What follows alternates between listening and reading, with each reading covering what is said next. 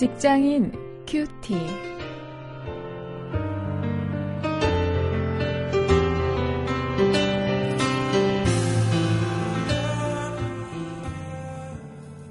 안녕하십니까. 6월 15일 오늘도 사도행전 5장 33절부터 42절까지의 말씀을 가지고 지지자를 확보하고 전도하라 하는 제목으로 함께 말씀을 묵상하시겠습니다.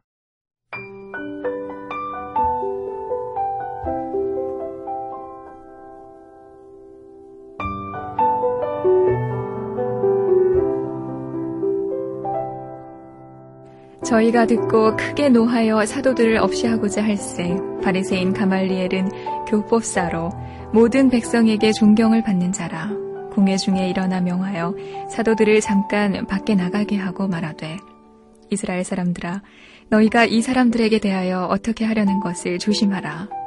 이전에 드다가 일어나 스스로 자랑함에 사람이 약 400이나 따르더니 그가 죽임을 당함에 쫓던 사람이 다 흩어져 없어졌고 그 후 호적할 때에 갈릴리 유다가 일어나 백성을 꿰어 쫓게 하다가 그도 망한즉 쫓던 사람이 다 흩어졌느니라. 이제 내가 너희에게 말하노니 이 사람들을 성감 말고 버려두라. 이 사상과 이 소행이 사람에게로서 났으면 무너질 것이요. 만일 하나님께로서 났으면 너희가 저희를 무너뜨릴 수 없겠고 도리어 하나님을 대적하는 자가 될까 하노라 하니 저희가 옳게 여겨 사도들을 불러들여 채찍질하며 예수의 이름으로 말하는 것을 금하고 놓으니 사도들은 그 이름을 위하여 능욕받는 일에 합당한 자로 여기심을 기뻐하면서 공회 앞을 떠나니라. 저희가 날마다 성전에 있든지 집에 있든지 예수는 그리스도라 가르치기와 전도하기를 쉬지 아니하니라.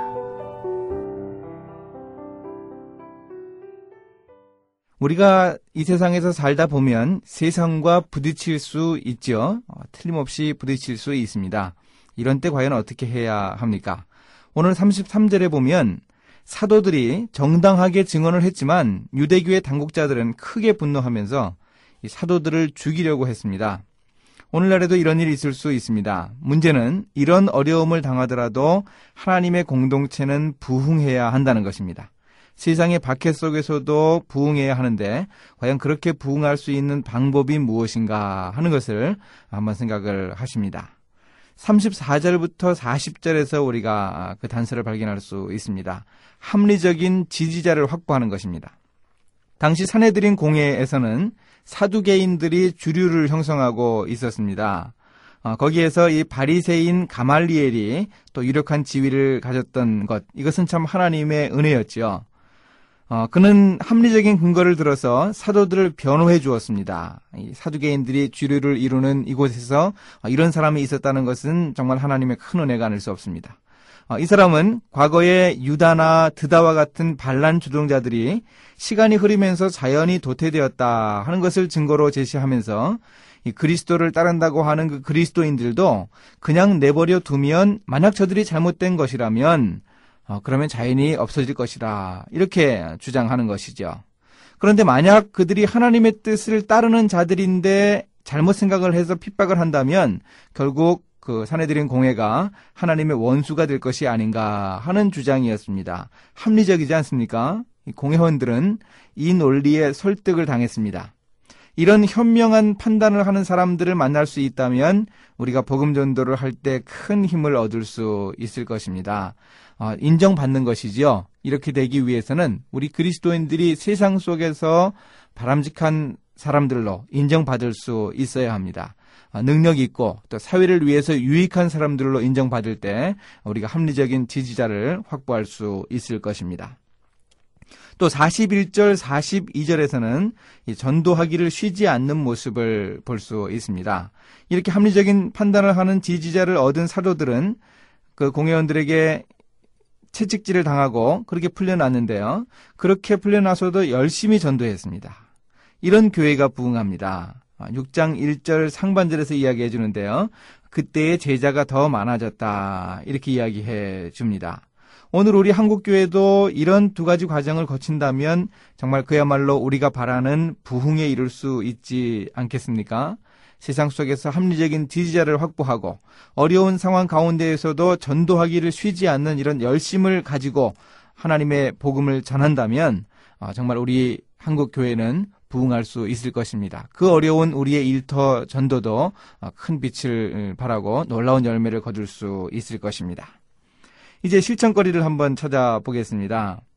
우리의 직장 신우의 공동체가 부흥하기 위해서 어떻게 우리가 합리적인 지지자를 확보할까 한번 생각해 볼 수 있어야 합니다. 회사에 유익을 끼쳐야 하겠죠. 신우회가 자기들만의 친교 모임이 아니고 정말 회사를 위해서 중보기도 하고 또 회사의 사람들을 복음 전도에서 그들의 인생이 바뀌게 하고 또 어려운 사람들을 돕고 하는 이런 모습을 보인다면 어, 이 신회를 돕는 합리적인 지지자들을 충분히 확보할 수 있을 것입니다. 그런 면에서 오늘 이 말씀은 정말 직장 신회를 위한 말씀이라고 할 수 있습니다. 또 사도들이 채찍질을 당하고 풀려나서도 열심히 전도하는 모습을 보면서 어, 우리도 이런 열정을 가지고 전도할 그런 결심을 좀 할 수 있기를 바랍니다. 이제 함께 기도하시겠습니다. 하나님 우리 한국 교회가 부흥하게 하옵소서. 수평적인 이동으로 몇몇 교회만 늘어나는 것이 아니고 불신자들을 전도해서 교회가 부흥할 수 있게 인도해 주시옵소서. 세상 속에서 우리 그리스도인들이 좋은 이미지를 심어주고 착한 일을 해서 합리적인 지지자를 확보하고 또 우리가 열심 내어서 우리 한국교회가 놀랍게 부흥할 수 있도록 인도하여 주시기 원합니다. 예수님의 이름으로 기도했습니다. 아멘.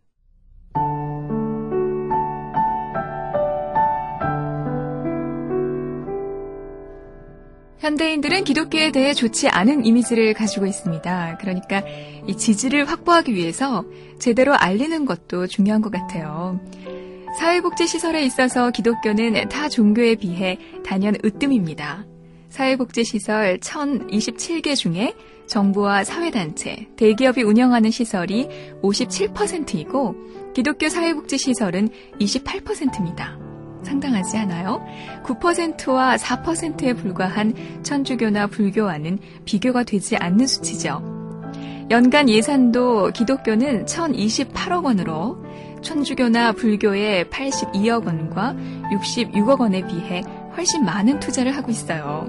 그런데도 매스컴은 사회복지는 이 천주교나 불교에서 주로 하는 것이냐 떠듭니다. 알릴 것은 알려서 기독교에 대한 이미지 개선을 할 수 있어야겠죠?